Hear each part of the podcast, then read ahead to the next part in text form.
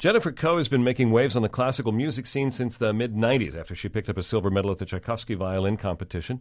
Uh, but rather than take the straight and narrow route of warhorse concertos and recital programs, she's put her own stamp on a broad and eclectic range of repertoire. Currently, she's in the midst of a project called Bach and Beyond, exploring the connections between Sebastian Bach and contemporary composers. This month, she makes her New York Philharmonic debut in a rarely heard piece by Witold Lutosławski. Jennifer, you just played in our cafe here at WQXR uh, some music from your Bach and Beyond project. What is this thing exactly, and where'd you get the idea?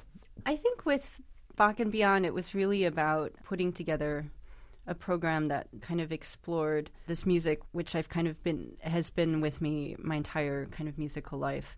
And I think as a musician growing up in a time when I was a kid, everybody was saying classical music is dead. So in a sense, I had to validate to myself I, why is it that this art form is so visceral and why is it so compelling to me? And a large part of kind of that exploration was through contemporary music because contemporary music is what ties us to the past. You know, every day that passes, we're a day further from Bach's time, from that world, from that society in which it was born. And, and art and culture um, are always products of their time. They're individual voices, but they're they're products of their time. So Bach and Beyond was about coming to an understanding of why Bach was still so meaningful to me, and creating a thread to the past. The first album in this series pairs Bach's Partitas number two and three with Ysaÿe's Sonata number two, and then works by Kaija Saariaho and Missy Mazzoli. Mm-hmm. The latter two, Saariaho and Mazzoli, do they inherit Bach's legacy, or are they picking up this strange foreign object and trying to make sense of it? I think with Missy Mazzoli specifically, we spoke actually about Bach, and the actually the the opening of, of Missy's piece directly applies to the chaconne. It's a D minor kind of chord, um, and then she kind of goes off into her own kind of musical language in a way. For Kaija Kaija's piece Nocturne, it was really about coming to an understanding of of how kind of different musical traditions pass from generation to generation. So interestingly enough, um, she told me that Lutosławski actually had a, had a huge kind of impact in her life. She wasn't as close to him um, as as Pekka Salonen was, but she said that she remembers very specifically him coming to the conservatory when she was just a young composer and giving a talk. Um, but so Nocturne is was written in memoriam for um, Lutosławski, and it was about how do you pass tradition from, from generation to generation of composer, and and again that idea of creating a journey um, all the way to the past. You mentioned that classical music is so visceral to you, so not dead, so living to you. But let's talk about Bach for a minute and the fact that you have taken up these works, which are, we hear, very intimidating. Some violinists don't like to maybe take these out in public in the way that pianists sometimes don't like to take the keyboard works out in public. They like to live with them at home for a long time. Mm-hmm. You have not been uh, hesitant about that. What is it about these pieces that speaks to you and that you want to share when you play them in public? Well, I can tell you for sure, I didn't want to play it in public for a really long time, and because there's something so personal and so um, visceral about the sonatas and partitas, and these were works that were never commissioned by anyone. Um, Bach wrote it just simply out of a creative need to express himself in that way. So uh, the reason I was so hesitant to play it in public for a long time is that these works were so honest and they came from a very private and personal place for Bach, I believe. I mean, I look at these sonatas and partitas and I see it as this almost private musical journal of his life. And there's a kind of nakedness and vulnerability in that mu- in the music and a purity because of that.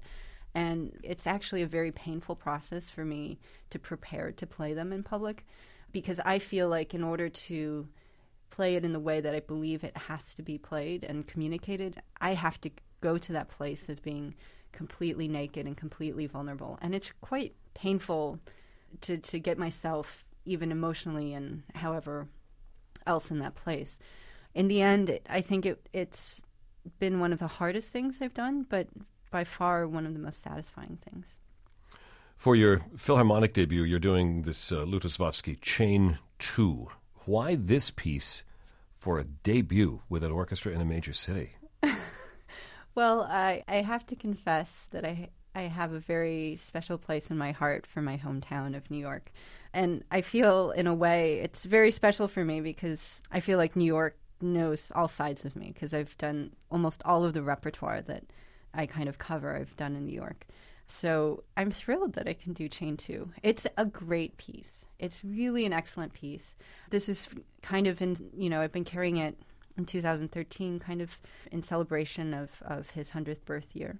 And I really do believe that it needs to be heard more. I, I believe it's a great piece and, and it deserves to be heard more. And more importantly than that, the reason I'm happy to do it in New York is that so many of kind of my composer colleagues are and friends are, are in the city and and there's something about his music that I think is such an important voice that does need to be heard and in a way sometimes I think that the most important part of performance is how does it then influence the next generation but I think for me, the, the aspects of the work that I love are, are several things. First of all, I think Lutoslawski as a composer through this is kind of a later piece for him. And so first of all, there's something very compelling I find about later works for composers in general because I mean compelling in the sense that when you kind of traverse their kind of compositional life, you see kind of bits of who they are in the beginning, um, and you see kind of in the development the struggle to, to find the language and to find, I mean, there's still great works, but you see how that they're kind of playing with how they create their own language in a sense. Um, and I think what's to me compelling always about, or oftentimes about later works by composers, is that they start integrating all those parts. You had another entirely different kind of perspective on live performance and creative energy earlier this season when you donned a mustache, which was the last time that I mm-hmm. saw you, was at the Brooklyn Academy of Music in the recent revival of Einstein on the Beach. Uh, when you wore um, Einstein wig and mustache um, in that revival. How was it to put the mustache on? Did that change who you were as a performer? Did you become Einstein? And was, in fact, that even what you were supposed to do? Well, first of all, the mustache is very itchy, and so is the wig. and it, it, after a few nights like my entire like the the space of skin between my nose and my li- upper lip is just like so sore from the glue. But on a more serious note it was one of the greatest experiences of my life to to work with robert wilson. And what did um, he teach you? What did you learn from him? And what did he tell you about about playing this music? Because you really did. You sat there and you played the violin. It's nothing unusual in your life. I feel like i met my soulmate the way that he works um, is exactly the way that I work. I mean, it's slightly different because I mean he's such a perfectionist and and he doesn't stop until things have reached his vision of what they should be. It's different because I work, of course, by myself a lot of the time in that work process, and he's working within the theater with a lot of different with a lot of different you know parts and people and components. But as soon as I saw how he worked, it was like I knew who he was immediately on a musical level, basically, he let me do whatever I wanted, which was awesome. and I really appreciated that actually. Um, that that there were certain things that hadn't necessarily archivally been done musically prior. Um, but it was something that I felt like I found and heard in the music that I wanted to kind of bring this kind of sense of internal versus external and and the kind of pull. Did Philip Glass talk to you about the music and playing it? Did you have conversations with him? I mean, he's very supportive, but he doesn't uh, really be- become so involved musically. I'm going to ask you again, though, the first question, which is Was your job to become Einstein? It was interesting. So I was saying, like, I felt like I found my soulmate.